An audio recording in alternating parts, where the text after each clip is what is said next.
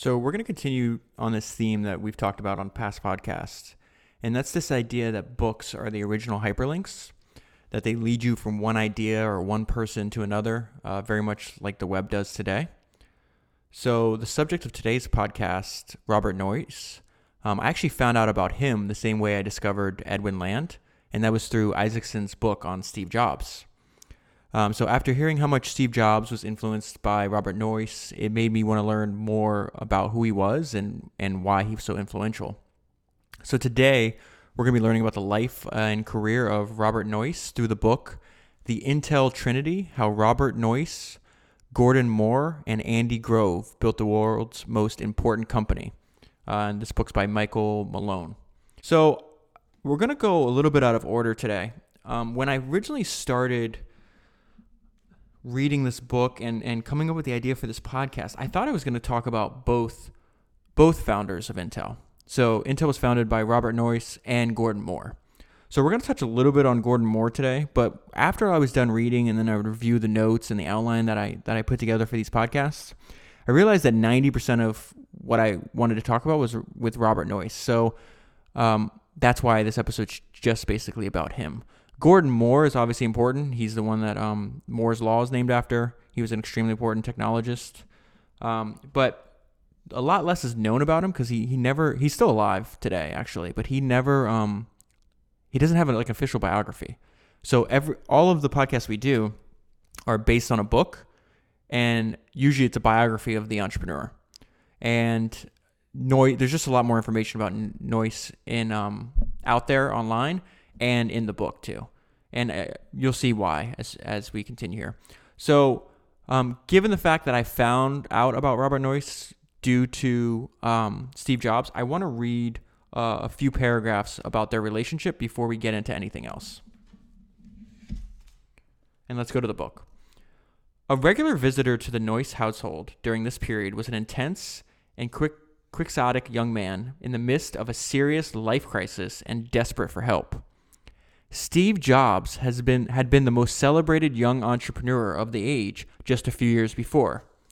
He made the cover of Time magazine before his older and more successful Silicon Valley counterparts. And with the Macintosh computer introduced in early 1984, Jobs had become something even more the embodiment of a new generation. Steve Jobs was driven out of the company he had co founded and for which he was the most visible face. Jobs then founded a competing company, Next. And in case you don't know, uh, I did a, a, a long episode on Steve Jobs based on his book. So if you want to find out more, I'd, I'd recommend listening to that episode too. So Jobs founded a company called Next, but the company never really gained traction. Jobs was becoming a lost soul and at great risk of ending up, while still under 30, a once famous but now largely forgotten Valley figure. So this is kind of surprising for for those of us in the modern age, um, at least around my age and, and arguably younger. The Steve Jobs we may be familiar with is the Steve Jobs after he came back to Apple in '97. So I was born in the '80s. I, w- I knew about Apple, knew about Macintosh, but I wasn't using their computers because I was a baby. so um, it, I just found this this part really interesting, where even though he's hugely successful under 30, like if he didn't have another hit, he wouldn't be looked at the same way that we look at him now. So it was in this state of mind that Jobs went searching for a mentor, a father figure who not only knew what it was like to live at the top of the tech world and be under constant public scrutiny, but who, unlike him, had succeeded. It wasn't long before he found himself invited to dinner with the man he admired most. The relationship between Steve Jobs and Bob Noyce, as with most things in Jobs' life, was both curious and compelling. After all, Jobs' unforgivably selfish behavior towards his partner Steve Wozniak at the birth of Apple had meant that Apple could not use the Intel 880 and the 8 and the 8086 in the Apple 1 and 2, a combination that would have changed history. So they're referring to is um, at the time Intel's looked up to by all young technologists, and uh, Wozniak wanted to use specific chip, and Jobs uh, wouldn't let that happen. Indeed, Apple, and now Next, and Intel had become competitors once removed. Still, the ties to Apple during the company's early years were very strong, After all, the third founder, Apple chairman Mike Markkula, had been an in, had been an Intel marketing executive. We're actually going to talk about the connection between uh, Intel, Mike, and Apple a little later on too. Um, Regis McKenna, Intel's agency publicist and marketing guru, was now enjoying even greater fame doing the same work with Apple. And of course, Ann Bowers had grown close to Jobs during the years the two shared Apple. Ann Bowers is Bob's wife. Bob himself would sometimes call Apple, and as Markkula described it, come over to Apple and just hang around, go in the lab and talk to the guys about what they were doing. Still, Jobs was not the most welcome guest at the Noyce household. Noyce enjoyed the young man's company, perhaps because he, t- he was too smart, too old, and too famous to fall under the spell of Jobs' intensity and vaunted reality distortion zone. Looking back, Bowers would tell Leslie Berlin, that's Bob's biographer, that Bob treated Jobs like a kid, but not in a patronizing way. He would let him come and go, crash in the corner. We would feed him and bring him along to events and to ski in Aspen. Noyce even invited Jobs to join him on a flight in Bob's Seabee plane. So Bob uh, Bob Noyce, um, in his spare time, was an avid pilot. A trip that almost ended in disaster when Noyce accidentally locked its wheels while landing on a lake. Later, when the pair attempted to land on a runway, the plane nearly flipped over. Only Noyce's superb piloting saved them from oblivion. As this was happening, Jobs would later say, I was picturing the headline Bob Noyce and Steve Jobs killed in a fiery plane crash. But as Ann Bowers knew as much as anybody, being around Steve Jobs was thrilling but ultimately exhausting because the young man seemed to have no boundaries. He showed up at the door unannounced, called at midnight over some notion that had just captured his fancy, and generally acted as if he had no appreciation of the personal lives of other people. Even Bob, late one night after getting off a call from Jobs, said to Ann, If he calls late again, I'm going to kill him. But he still took the next late night call from Steve Jobs. What Jobs seemed to want most was not specific advice from the older figure. Bob didn't know enough about personal computers to give it anyway. Jobs wanted a vision on how to live, how to succeed in the valley, and be beloved, not hated. To be the object of esteem, not ridicule. And this is a direct quote from Job, Jobs. Bob was the soul of Intel. I wanted to smell that wonderful second era of the valley, the semiconductor companies leading into the computer age. Bob Noyce now had a surrogate son, Steve Jobs, with whom, in many ways, he had a better relationship than with his own son, still better, bitter about his parents' divorce. So uh, that's that's where I'm going to leave this section.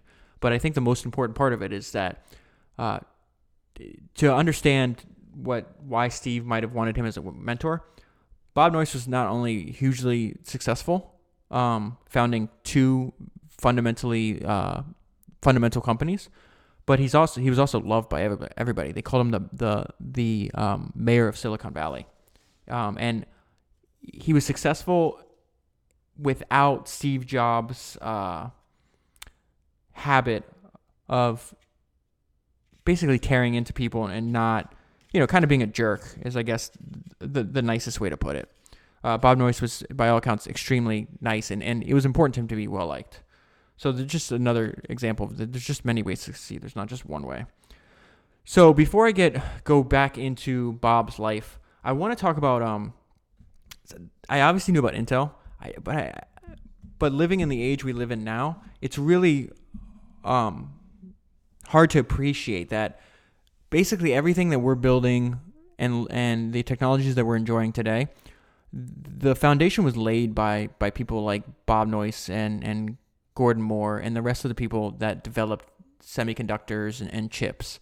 And it's something that's not really talked about. So, um, the one thing I'd recommend if you read the book is reading the appendix, which is called a tutorial on technology, just because I don't know how many people actually understand how important this is. Um, and let me just read, I'm going to start there real quick. Digital electronics can be confusing, not only to people outside the industry, but even to folks inside it. This has become increasingly the case as the years pass and even more new layers of products and services are pli- piled atop the existing core. Ask someone who works in online gaming or social networking how an integrated circuit works, a component upon which that person's job, employer, and industry depends for survival, and you are likely to get a blank stare and perhaps something mumbled about silicon and semiconductor. This isn't surprising. After all, the worlds of social networks and code writing are six or seven levels removed from the largely chemical business of making computer chips. It would be like asking someone preparing a Big Mac at McDonald's in Prague about cattle feed in Tulsa. This is also true in the media, even in the trade press. The reporter who writes incisively on, say, Apple and its next generation iPhone may have little knowledge about the chips inside that device, other than perhaps the name of the manufacturer and its central processor, and perhaps its memory chips. That's why you read very little these days, other than financial news, about the semiconductor industry. The men and women who once covered the business have mostly retired, and the new generation of technology and business reporters are much more comfortable writing about Twitter or Facebook. That's a pity. It is precisely because those companies, and the thousands more like them, depend for their existence upon the internet or cellular t- telephone telephony, both of which rest upon semiconductor components. That the semiconductor industry is more important to the modern global economy than ever before. Okay, so now as we get into the story, it was a little difficult for me to figure out where I wanted to start. Um, this is a monster book. It's like five. I have the hardcover version, and it's like 500 plus pages. It took me forever um, to read, but it's really Malone does a really good job of uh, breaking it up into these like really interesting stories. So Robert Noyce's life um, was just one success after another. Uh, he does have some trials and tribulations, like we all do, but so it's it was very difficult to figure out where I wanted to start. So he's credited with inventing the integrated circuit. He founded two extremely important um, companies. The first being Fairchild Semiconductor, and then the second being Intel. Um, and so the the beginning of the book goes into his early life, um, how he was recruited by um, one of the most famous scientists in the country at the time, and a Nobel Prize winner. How he was the the Nobel Prize winner was a terrible manager. So you might have heard of like the Traitorous Eight that left Shockley transistors. Bob Noyce was one of them. They founded um, a company called Fairchild Semiconductor. But I'm going to start the story um, when Bob decides to resign from Fairchild Semiconductor. So let's go to the book. In his departure letter to the Fairchild board, Noyce opened his heart. This is a direct quote from him. The reason for my resignation is more basic. As Fairchild has grown larger and larger, I have enjoyed my daily work less and less. Perhaps it is partly because I grew up in a small town, enjoying all the personal relationships of a small town. Now we employ twice the population of my hometown. More and more, I have looked with longing to the earlier days of Fairchild Semiconductor, when there was less administrative work and more personal creative work in building new, a, new, a new product, a new technology, and a new organization. I want to stop real quick. This is something I, have noticed a pattern in, in a lot of uh, these books that I'm reading on entrepreneurs and founders is they always long for like if they ever look back and reminisce or have any sort of sense of nostalgia, it's this era when you're first starting out, when the company's small, it's just you and a small group, um, and you're building something that you're extremely passionate about. And then, of course, the successful products take off and eventually they build these massive organizations around them and then it becomes more of like a bureaucracy and and more of like managing instead of instead of innovating uh, this is also something i've noticed in interviews where people would sell their company and they're like well why'd you sell and i'm like well the job i'm doing now is not the same job that i wanted to do and the one that i enjoyed and that was at the very beginning um, so bob continues here my plans are indefinite, but after a vacation, I hope to join a small company in some area of high technology and to get close to advanced technology again in this manner. If I have not been away too long, the limited resources of any small company will be a handicap, but I have no large scale ideas. I do not expect to join any company which is simply a manufacturer of semiconductors. I would rather try to find some small company which is trying to develop some product or technology which no one has yet done. To stay independent and small, I might try to form a new company after a vacation. It was the end of the Fairchild Semiconductor of legend, the greatest company that never was. This is back to the book now. The more than 100 companies that spun off from the mother firm would fill the valley with entrepreneurial fire and competitive fervor and would make the region the heartland of the digital age. Uh, it is argued that Fairchild Semiconductor had the largest concentration of talent in any history in Silicon Valley history. It was also the start of another legend, this time of a very real company, the Intel Corporation. Intel would start with just the reputations of two men and within a generation sit at the center of the world's economy, the multi billion dollar corporation on which the entire electronics revolution would rest. In the process, it would invent and then build, by the billions, the most complex products ever mass produced. And it would accomplish this with an almost pathological adherence to a pace of change established by one of its founders that had almost no precedent in human history. This relentless and unflagging pursuit and propulsion of the rapidly evolving world of digital technology at the most basic component level and a preservation of the law that the technology embodies, they're talking about Moore's Law, has been the story of Intel for more than 40 years. So I want to skip ahead like we normally do. I don't really have uh, like reoccurring themes on these books, but if I do, um, it's definitely I, I try to highlight as much as I can about the founder's personality. And so this section uh, gives you a good idea of, of his of Bob's personality. Robert Noyce, a great man, but also a hugely complex, often contradictory personality. He was the smartest man in almost any room and even in middle age, the best athlete. He was, as everyone who ever met him acknowledged, hugely charismatic, yet also distant, private, and largely unknowable. He dismissed celebrity but took every opportunity to seize the limelight. He dismissed hierarchies and titles but never forgot his position at the top of the pile. And oddest of them all, he chose a career, entrepreneur, that demanded a certain pragmatic ruthlessness in dealing with the careers of subordinates. Yet he so wanted to be loved and admired that he was all but incapable of firing even bad employees. Rather, he kept his hands clean, but let but let but then let Charlie first Charlie Sporck and then Andy Grove do the dirty work, and then wasn't and wasn't above treating them as corporate enforcers. So I tripped all over that, but Charlie Sporck was basically uh, the bad cop to his good cop at Fairchild Semiconductor, and then Andy Grove, who's famous in his own right, um, later the CEO of Intel, was the bad cop to Noyce's good cop. And uh, Andy Grove, there's a lot of information about Andy Grove in this book. I'm not. I'm gonna skip. Over, I've skipped over most of those parts because he wasn't technically a, technically a founder, even though he's employee number one. Um, but he's known basically more for management as opposed to being an entrepreneur. He has a bunch of books that if you're interested more in management, uh, they're they're they're they come highly recommended. Um, high output management is one, and the other one uh, I think is called Only the Paranoid Survive. Um, and there's plenty of information out there if you if you want to look more into to Andy Grove. So back to Bob's personality. He was a great scientist. In fact, a strong case has been made that he should have won two Nobel prizes one for the integrated circuit and the and the other for the for the tunnel diode diode. But he turned his back on research to become a businessman.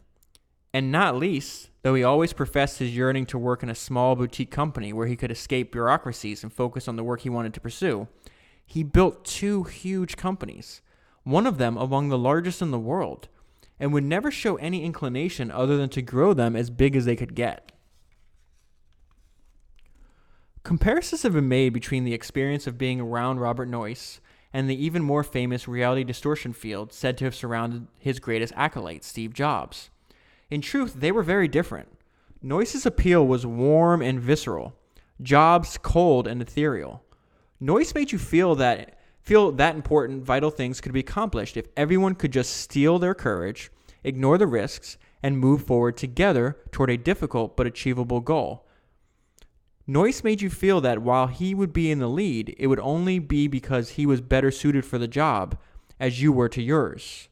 Steve Jobs, by comparison, invited you to change the world, to accept his vision as your own, to join, if he deemed you worthy, the select few creating a perfect, cool new reality, with the knowledge that if you ever faltered, proved unworthy, or in some unknown way irritated Steve Jobs, that you would be jettisoned, shunned, and left behind. The difference of the two is best captured in the photos of Bob Noyce with his wide grin and Steve Jobs with his tiny, knowing smile. Ironically, while Jobs' zone would come to encompass billions of people, it was Noyce's vision that was far more sweeping. Jobs merely wanted the world to own his company's computers. Noyce wanted to usher in the digital age. In a legendary television interview about his invention of the integrated circuit, which Noyce called a challenge to the future, he unexpectedly turned to the camera as if directly addressing millions of people at home throughout the nation and said, Now let's see if you can top that one, and smiled. From anyone else, it might have seemed arrogant, but coming from Bob Noyce, it was confidence, the friendly challenge of one competitor to, competitor to another on the playing field to top what he had just done. Bob Noyce was happy to beat the hell out of you. He lived for competition, so much that it often put both him and others at risk. But after he did, he helped you up, slapped you on the back, and told you how well you had done.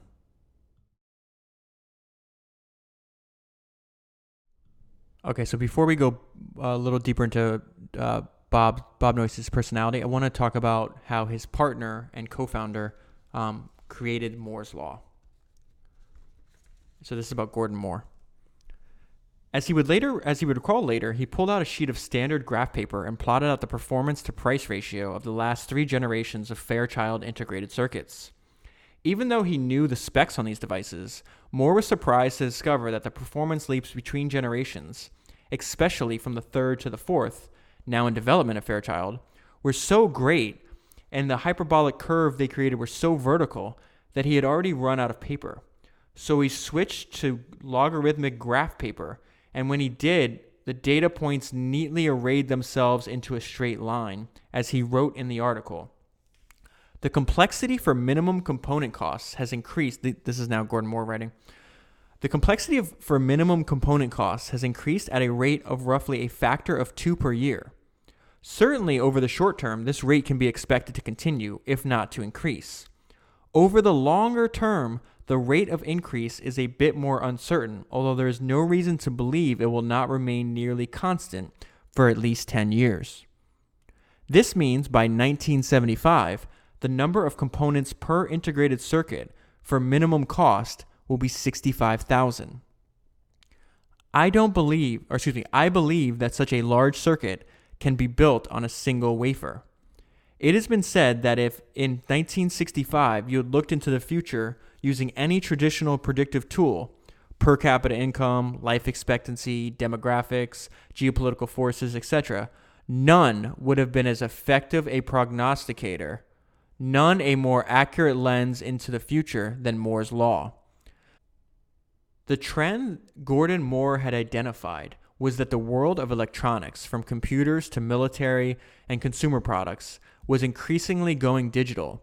And thanks to the semiconductor planar fabrication process, it was poss- possible to make the tiny digital engines at the heart of these products even smaller, cheaper, and denser with transistors at an exponential rate. No human invention had ever exhibited that rate of improvement. Okay, so let's skip ahead. Uh, I found this paragraph interesting. Um, this is like a concise statement on Bob Noyce's management style. Bob operated on the principle that if you suggested to people what the right thing to do would be, they'd be smart enough to pick it up and do it. You didn't have to worry about following up or anything like that. And I think he was able to have that perspective because Intel had a um, an insane focus on talent and maintaining their culture. Um, so a few pages later, it, it says Intel has always recruited the best technical talent it can find, then dropped them into a work environment that has little pity for human weakness, much less failure. The operative word would be performance. If you screw up at National Semiconductor, you're on the street. Do the same thing at Hewlett Packard, and you're taken aside to a private conference room and told you're having a little problem fitting in. At Intel, you're screamed at for not exhibiting the proper level of performance, and the next day, you're back on the job working twice as hard as ever to regain the respect of your peers, and the matter is never mentioned again. And then to me, that, that last part relates to uh, the structure uh, and the hierarchy of Intel's management at the time. Um, so let's uh, let's learn a little bit about that. At Intel, Noyce decided to eliminate the notion of levels of management altogether. He and Moore ran the show. That much was clear. But below them were only the strategic business segments, as they called them. They were comparable to the major departments in an orthodox corporation, but they had far more autonomy. Each was run like a separate little corporation. Middle managers at Intel had more responsibility than most vice presidents. They were also much younger and got lower back pain and migraines earlier. At Intel, if the marketing division had to make a major decision that would affect the engineering division, the problem was not routed up the hierarchy to a layer of executives who oversaw both departments. Instead, the councils, which were made up of people already working on, on the line in the divisions that were affected, would meet and work it out themselves. The councils moved horizontally, from problem to problem. They had no vested power. They were not governing body. They were not governing bodies, but coordinating councils. I think that only works if you have a lot of smart, talented people. If you have a lot of smart, talented people, they're not going to want to be micromanaged. They're not going to want to move slowly. So having the structure and then making sure you're feeding that structure with the best talent, um, to me, is the only way Intel was able to, to keep this going. So one of the things I, I like um, about focusing on founders and companies uh, in history as opposed to like covering some modern day founders or companies. So so far, the, the we've only covered uh, a few founders that are still active. So Elon Musk being one, um, Jeff Bezos being another. Um, you can kind of see that no matter what happens, they're they're going to go down as some of the best entrepreneurs in history. So their place is already um, solidified as opposed to I see some of these other um like podcasts that talk about entrepreneurship and founders, and usually they they have like an interview format and they cover like uh, current companies, but then some of the companies they cover it's not clear as if they're going to have an impact or they're they're they're out they're not successful yet. Maybe they haven't IPO'd or maybe their product hasn't taken off, but there is definitely stuff to learn. But I think if you focus on history, uh, history is important because you realize people don't change. So the technology changes, um, the the company names changes, the people doing the work changes. But human nature doesn't change. And I think if you see these large, uh, larger patterns of how humans react and how they respond to incentives, that that's going to help you in your, in, in your life going forward, um, because you realize that oh, I've seen this before, I've seen a similar situation, and it might give you some information to act differently if you think about it, we we've witnessed bubbles. Let's say in the last 15 to 20 years, you had the the the internet bubble, the late 90s, early 2000s. Um, you had the housing bubble and let's say the 2007 to 2009 era. Um, some would say like higher education uh, is going through a bubble at at uh, in relation to cost uh, and value. So what you realize is like why are these bubbles constantly happening in different areas? And so this is a, a really funny, not, I shouldn't say funny, but a really interesting um, bubble that happened in the 1960s. And the note I wrote down was calculators as consumer tech bubbles. So see if you if you recognize some of this behavior in other bubbles. By the late 1960s, setting the precedent for, for many consumer tech booms that followed, the calculator business enjoyed almost vertical growth as prices held steady, performance improved, and retailers, then customers, flocked to this hot new home slash office appliance. And again, setting the trend for future consumer tech bubbles, the calculator industry began to, first, attract scores of new competitors hoping to cash in on the big profits to be made, and second, segment into different submarkets. There may have been more than 100 calculator companies by 1970. And while newcomers were rushing in to compete with cookie cutter four function machines, the established and ambitious firms were already racing off to add more functions, make them small enough to be handheld, or drive manufacturing costs down so far as to commoditize their basic models and shrink profit margins. This would drive competitors from the field with massive investments in marketing and distribution. It was mostly American companies, especially HP, that took the first tack. American and the most uh, veteran Japanese calculator companies like TI and Casio, the second, and giant Japanese companies like Canon the third. That left everyone else high and dry when the inevitable industry shakeout came. So they're just describing uh, typical uh, human behavior in a bubble. Uh, something starts working, a bunch of people jump onto it. Then competition cuts the profit margins, or the demand, or they they oversubscribe, uh, they oversubscribe supply to demand, and then the it pops. And most of these companies, uh, there's a few that survive. There's maybe five or six out of uh, over a hundred. So because the microprocessor was so important, it's such an important invention, the vast majority of this book covers Intel after they invented the microprocessor. Um, the first five to seven years of the company, they, they made memory uh, chips. Uh, they hadn't yet in- invented the microprocessor, which is what they became famous and so successful doing. And so we have this this thing uh, we've talked about on other podcasts, which, which is this section that says uh, critics don't know shit. And it's just funny, like uh, like Sam, somebody telling Sam Walton that he's he's uh, he's not cut out to be a retailer. Then it winds up going on to be the most successful retailer in the world. Um, or Steve Ballmer saying that the iPhone's going to flop because no one's going to buy it, a $500 phone. And there's all there's, there's examples literally in every single book where at some point the the founder had to believe in what they were doing because the outside world is telling them no that it's not going to work out. And so I affectionately call that critics don't know shit. Um, so sometimes the critics are in their own company. So th- this part stuck out to me. Um, they're at the time selling memory chips, and they've invented the microprocessor. They're they're calling it a CPU on a chip at the time, and the inventors, along with Noyce think it's going to be big.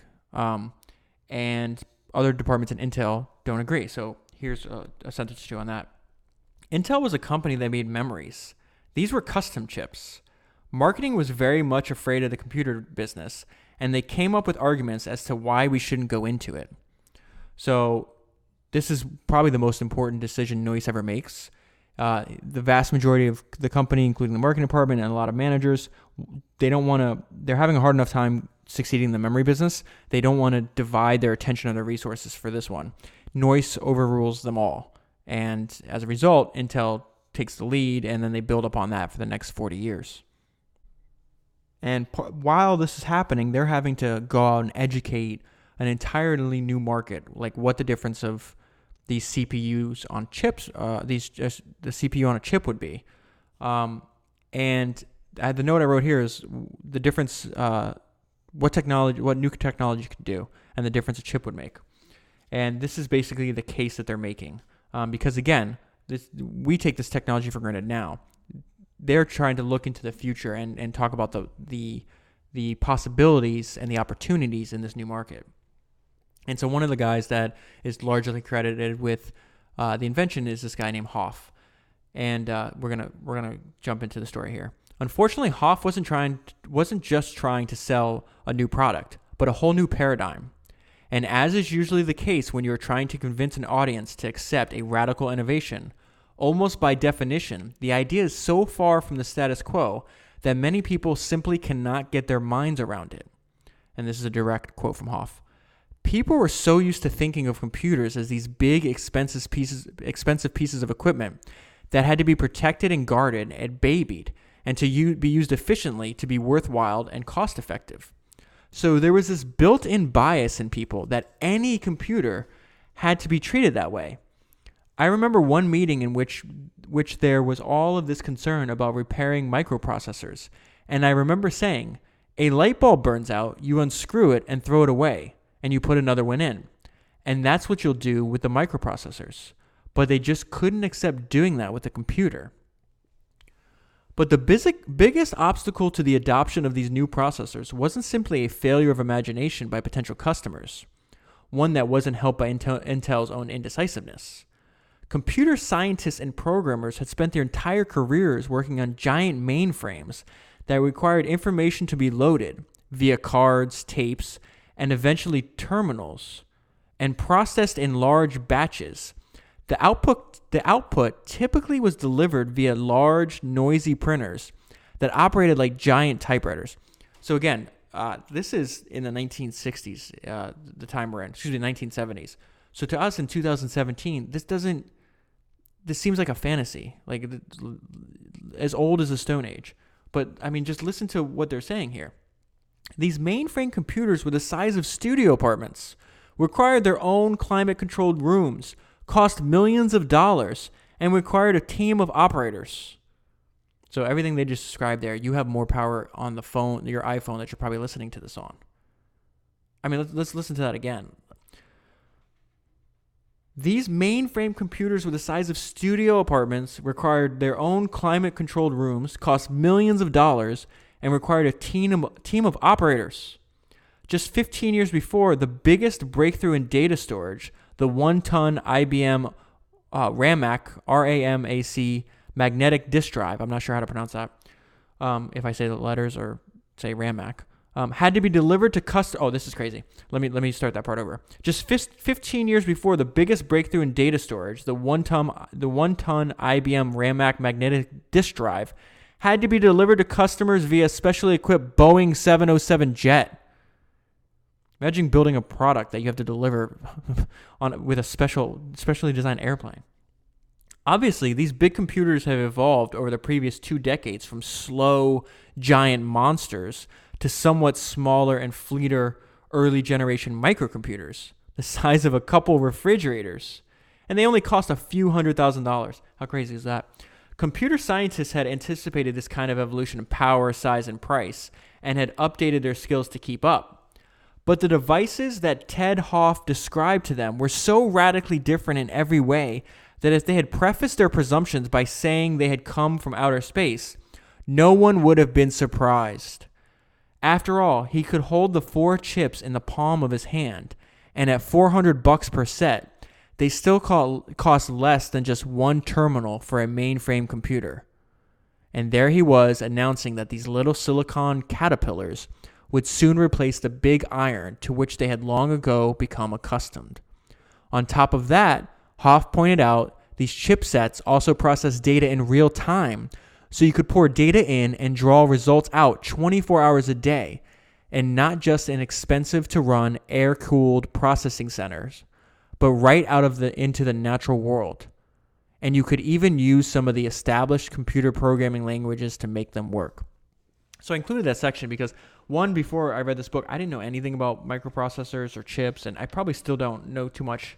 I know a little bit more after reading it, but I feel those few paragraphs gives us an idea of the like they they call it the paradigm shift of what they were trying to sell, and it, it it's not guaranteed that they were going to be able to convince people. Um, it's a lot easier to convince younger people, but like they said, some of the people they're selling to had spent their entire careers working with these huge mainframe computers and are very accustomed to doing things that, the way they were used to. So when I thought about that more, a little bit more, I was like, well, thank God for their perseverance because now we're living in the digital age that these chips ushered in. Um, and to continue that thought about how unpredictable and massive this opportunity was going to be, um, I want to talk a little bit about uh, the section where the the fates and the paths of IBM, Intel, and Microsoft converge. Um, so at the time, IBM is famous for only building things in house they uh, there's a salesman from Intel that finally convinces them to to let Intel build for them. And uh, before I get into the the convergence of their paths, I wanted to, this this section of how they used to work together. These two companies, they're both hu- hugely secretive, IBM and Intel, and then we'll get into Microsoft in a minute. Um, but these two, this two paragraph, this this two paragraphs, excuse me, um, describes just the the weirdness I just I, in the my note here is what in capital letters with a bunch of uh, question marks. So here's here's what they're working with. Everything was very secretive. When we went in to provide technical support, they'd have our technical people on one side of a black curtain and theirs on the other side with their prototype product. We'd ask questions, they'd tell us what was happening, and we'd have to try to solve the problem literally in the dark. If we were lucky, they'd let us reach a hand through the curtain and grope around a bit to try to figure out what the problem was. As the world would learn two years later, this stealth project was the IBM PC personal computer, one of the most successful electronic products in history. So I just thought that was really funny. Uh, the IBM PC was actually the first computer I used when I was about 12 years old. Um, oh, so I just mentioned the massive opportunity, and uh, this is the the sale the Intel salesperson that convinced IBM to use Intel's chips. Uh, Wet, his name's Whetstone, and then as a result of IBM adopting Intel's chips and IBM adopting Microsoft's operating system, it's this great uh, growth for Intel. So he, he talks about, he goes, a great account was that, uh, a great account, he's a salesperson, so he's talking about getting an account. A great account was one that generated 10,000 units a year. Nobody comprehended comprehended the scale the PC business would grow into tens of millions per year. So he's trying to move 10,000 units a year, and the business grows into tens of millions per year. To understand why Intel's contract with IBM meant game over for everyone else, it's important to appreciate what happened next. With the Intel 8086, Estridge and his team in Boca had the box and the central processor, but they still needed the software to run them. Estridge works for IBM, uh, and he he's working out of uh, IBM's facility, research facility uh, in Boca Raton, Florida. So Estridge and his team in Boca had the box and the central processor, but they still needed the software to run them. That's when a third figure entered the story. Bill Gates had dropped out of Harvard and joined his friend Paul Allen to create Microsoft. IBM was interested in Microsoft's word processing software, which would later become Word. But more important, it was in desperate need of a good operating system. Gates recommended DR DOS, created by Digital Research in Monterey, California.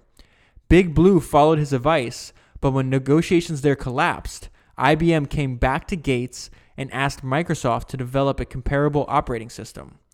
Gates and Allen quickly snapped up a nearby Seattle company that had the right code, renamed it MS DOS, and after a few generations of upgrades, Microsoft Windows, and delivered the product to a very happy IBM. It was a brilliant stroke. Soon the market was filled with PC clones, and the aisles of electronic retailers were dominated by endless shelves of Windows compatible applications, and even more important, computer games. Furthermore, thanks to IBM's half century as the world's dominant supplier of business machines, its PCs quickly found their way into corporate offices. Even more than Big Blue, that's obviously IBM's nickname in case you, uh, you didn't know, the biggest beneficiaries of the IBM PC were Intel and Microsoft. They sold not only to IBM, but to all of the other IBM clones out in the world and in time to makers of other window based products, from game, con- from game consoles to smartphones. So, skipping ahead a little bit, this is a great synopsis of, of what this meant because right before this deal with IBM, um, they were there was there's constant booms and busts in the microprocessor industry, and they were going through a bust, and they needed uh, they Noyce corralled the entire group and set ex- insanely high sales and production goals, something that was completely unrealistic. And yet, this luck, this lucky stroke with IBM and then Microsoft, um, they far supersede their sales goals and um, basically never look back. And uh, here, here's the synopsis I liked. That's how you come back a winner and Intel has done it again and again throughout its story. It is in the company's DNA. You can hate Intel for its sometimes hardball and borderline illegal tactics. You can resent the company for its arrogance as the high priesthood of Moore's Law. And you can complain about its consistently high handed treatment of customers and every other stakeholder. But in the end, even competitors admit that this is a company that placed itself at the center of the global economy, assumed the toughest and most unforgiving role in the business world, clawed its way to the top and remained there for decades through all the vast changes that took place in high tech and the world around it, and never once took its task lightly, never shrinked its immense responsibility, and always looked seriously towards its stewardship of Moore's Law. Intel, and this is, I think, the most important part, Intel had learned to learn. That ability would save the company many times in the year ahead, even as other companies succumb to their mistakes. So I think that's the reason we read books. Uh, that's the reason we listen to podcasts is because we're obsessed with learning. And I think if you have one meta skill in life, um, in addition to building good habits, is learning to learn and solve problems. There's just a few other uh, highlights of the book that I want to cover. This is a great anecdote on en- entrepreneurial pe- personalities. Rarely discussed in studies of entrepreneurial startups is just how lonely it can be out there with a revolutionary new product, no competition, and a market that doesn't seem to get what you are doing. That echoes back to what we were just talking about, how they were trying to sell the microprocessors. You can try to hide in the echo chamber of your own team, telling yourselves that what you've got is really great. But eventually, you've got to go outside and deal with investors, analysts, reporters, and potential customers. And when all of them are skeptical, even dismissive about your product or service, it becomes increasingly difficult to retain the supreme confidence you need to keep going. That's why many of the great entrepreneurs are arrogant and obsessive to the point of megalomania. They sometimes have to be to make their solitary vision, to take their solitary vision and make it real. Uh, skipping ahead, I found this part about the connection between the IPO of Intel and the seed money for Apple. So if you remember back in the Steve Jobs podcast, we talked about Mike Markkula, who was uh, I think the third employee at, at, Apple, but he was the one that basically gave them the money to put the their first computer into production. Well, here's how that relates to Intel. Mike Markkula was a brilliant investment manager. From the moment he was eligible, Markkula purchased every Intel stock option he could get his hands on. And by the time of the IPO, he was in a position to convert those shares into more than $1 million, a considerable fortune in the early 1970s. He was just 33 years old. He wrote a check for $250,000, the money Apple needed to launch its new computer and get into production. The arrival of Markkula made him the new third man at Apple. Steve Wozniak would say that he thought Mike's contribution to Apple was even greater than his own. An extraordinary comment given that Wozniak invented Apple's earth shaking first two products. But Wozniak understood that without Markkula's business experience, his network of Valley contacts, these are mostly Intel people and uh, Fairchild people, and frankly, just the fact that he was a responsible adult turned Apple from a garage based maker of semi custom hobby machines to a world class manufacturer of the, of the most influential consumer electronic products in history. So, this next part, um, just to give you uh, some context into how the difference that 10 years in a microprocessor industry can make to, to Intel. Total annual revenues in 1970 were $4.2 million. Losses were $970,000. And the company had 200 employees, nearly all of them in Intel's rented offices in Mountain View. Ten years later, Intel had grown into a global company with five factories in the United States and Singapore and 87 sales offices in 17 countries. The company's annual revenues in 1979 were 633 million, Profits were 78 million and it had 14,000 employees, a majority of them working at Intel's big new headquarters in Santa Clara.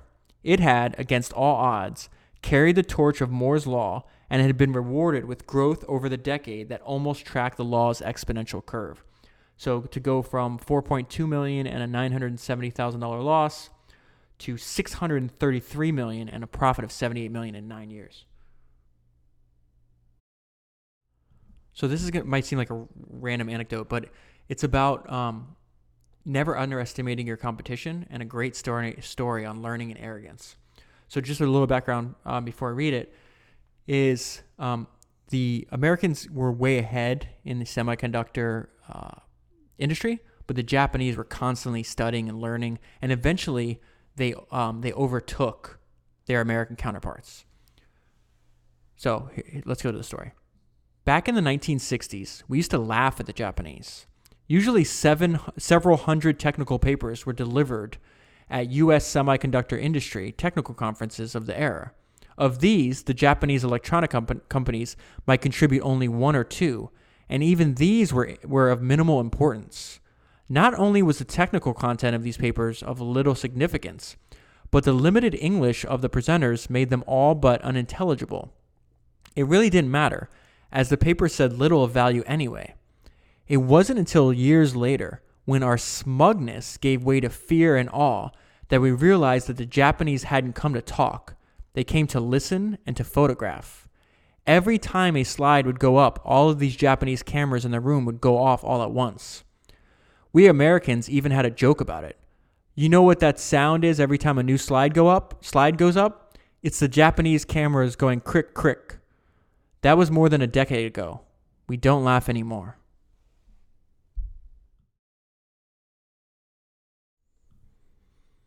Oh, and I think this part is really, really important. It's the juxtaposition between outside success and inner depression. Um, and this has to do with Bob Noyce. So Intel's uh, management structure was interesting, where Noyce would leave the company, then he would step down, and Gordon Moore took over the company. Then Gordon Moore decided to to hand the CEO reins over to Andy Grove, um, and during this time, uh, this is right before Noyce is going to to resign as CEO um, he's deeply depressed. So it says during this time, Noyce was also exhibiting signs of deep depression.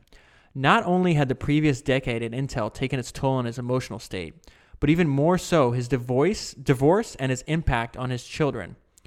Two of his children had gotten involved with drugs. One was diagnosed with bipolar, bipolar disorder and hospitalized, and another, one of his daughters, was hit by a car and was in a coma for six months.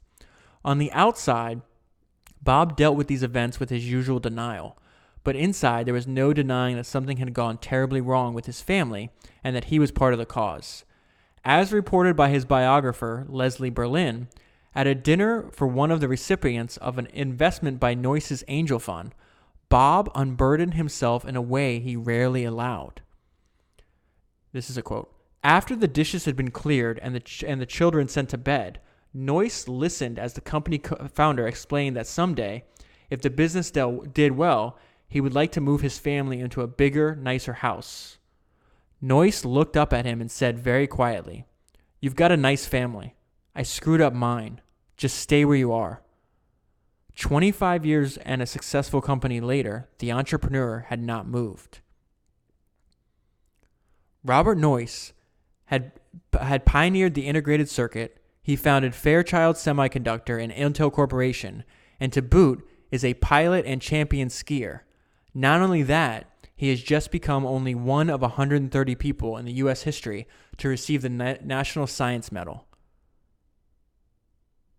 So he is extremely depressed on the inside, and yet l- l- look at the list of accomplishments that I just that I just rattled off there. Anybody that from the outside, I think anybody doesn't know any better from the outside would assume that what does this guy have to right to uh, like what could he possibly be upset about? And that i mean listen to that resume. Very few people in the world will ever come close to, to accomplishing anything like that. The the invention of the integrated circuit founding two multi-billion dollar companies uh, a champion skier a pilot uh, receiving national science medal only 130 people in history to do so and he's still depressed. So um, i know this has been talked about especially in the last couple of years um, and even in the book, it talks about how uh, being a founder, being an entrepreneur can be extremely lonely, and um, having people doubt you all the time, and you still believing. It, it's really hard to talk to other people about that. But I included that because I think it's important. It's important for us to like to understand that um, having goals and, and wanting to create companies and products is a great thing, but not at at the at at the expense of your mental health and your the enjoyment of like the one life that you have. And I'll just I'll just leave it there. Okay, so we're almost done. Um, this is a story again about human behavior during booms and bubbles. Um, so the uh, and just a note, obviously, the point of these podcasts is not to summarize the book. I'm just sharing interesting parts, things I think uh, I learned from, and hopefully you you might learn something from. Um, obviously, the book's 500 pages. There's just no way I could summarize this. The podcast would be 20 hours long.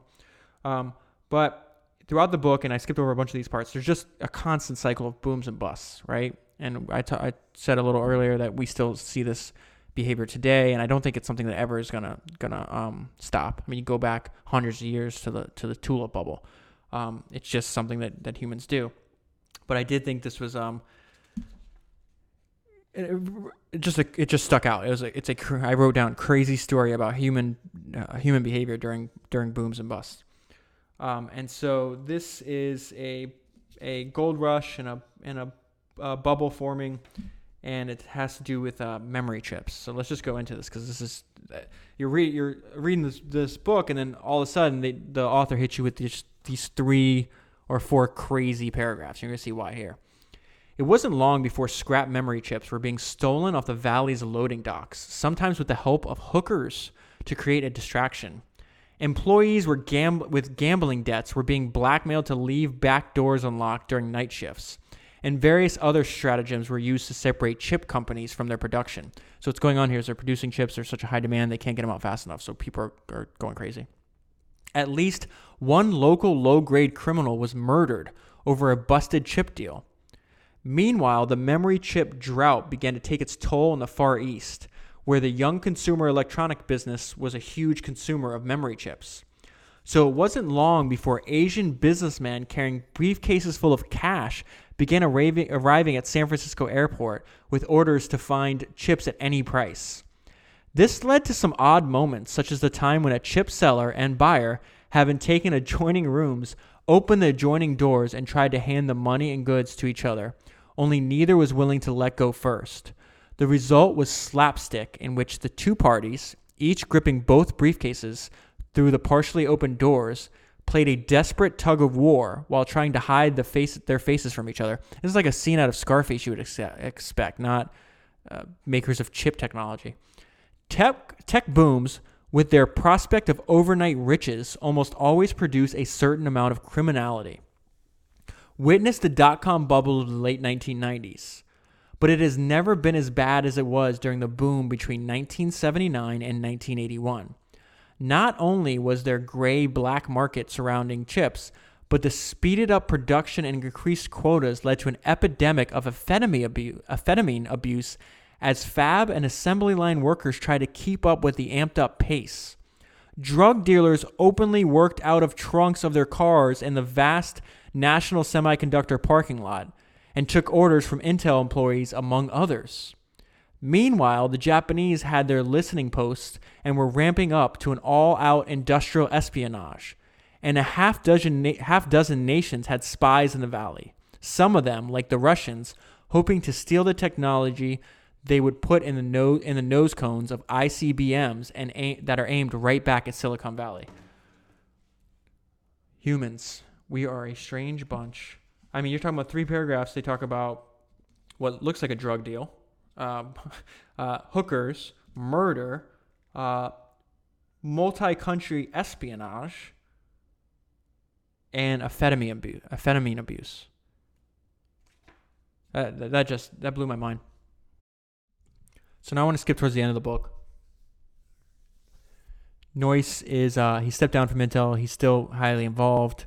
Um, he's in his early 60s, and um, he's doing this joint venture with the government, where the government's investing a couple hundred million dollars in this technology because the, the Americans are still having this battle with Japanese. Japanese are being uh, helped uh, greatly by their government, and so there's this coalition of technologists, and Noyce, is leading them. And uh, I'm just going to read these few paragraphs. It was a great and, if largely unrecognized, victory for Bob Noyce, but it came at a great cost. He often spent the work week in Austin and then flew back to Los Altos to preside over various Valley events and fundraisers. But there was little time now for his, for his usual outlets of skiing and flying his planes, though he did swim almost daily at his Austin home. Unfortunately, the stress of the job had brought back his old chain smoking one, on one of those trips back to the Bay Area, in which he gave a speech on Sematech. Sematech's this joint venture between uh, the government. He took the time to be interviewed on a locally produced but nationally syndicated television show. Before the cameras rolled, he sat back in his chair and told the host, whom he knew very well, that he was happy to be back in the valley, even if it was only for a couple of days.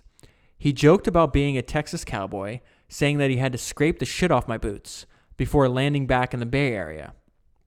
He was proud of what he had accomplished with Sematech.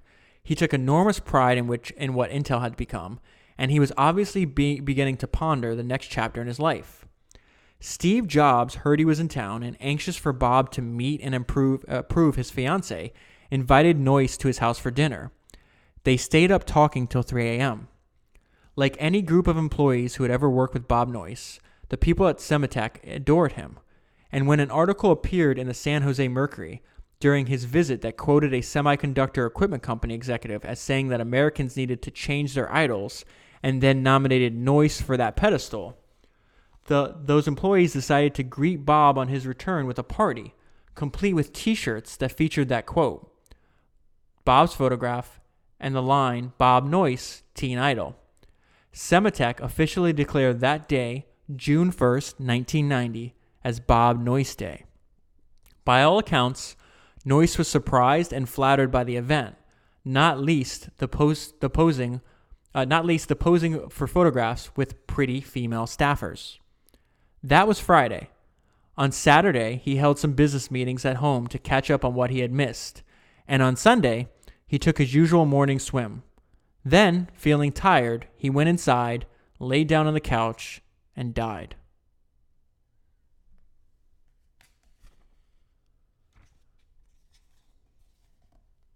and I'll wrap right here. Apple's computer, Apple Computer's official comment, no doubt influenced by Steve Jobs, may have been the most powerful of all. He was one of the giants in this valley who provided the model and inspiration for everything we wanted to become. He was the ultimate inventor, the ultimate rebel, the ultimate entrepreneur.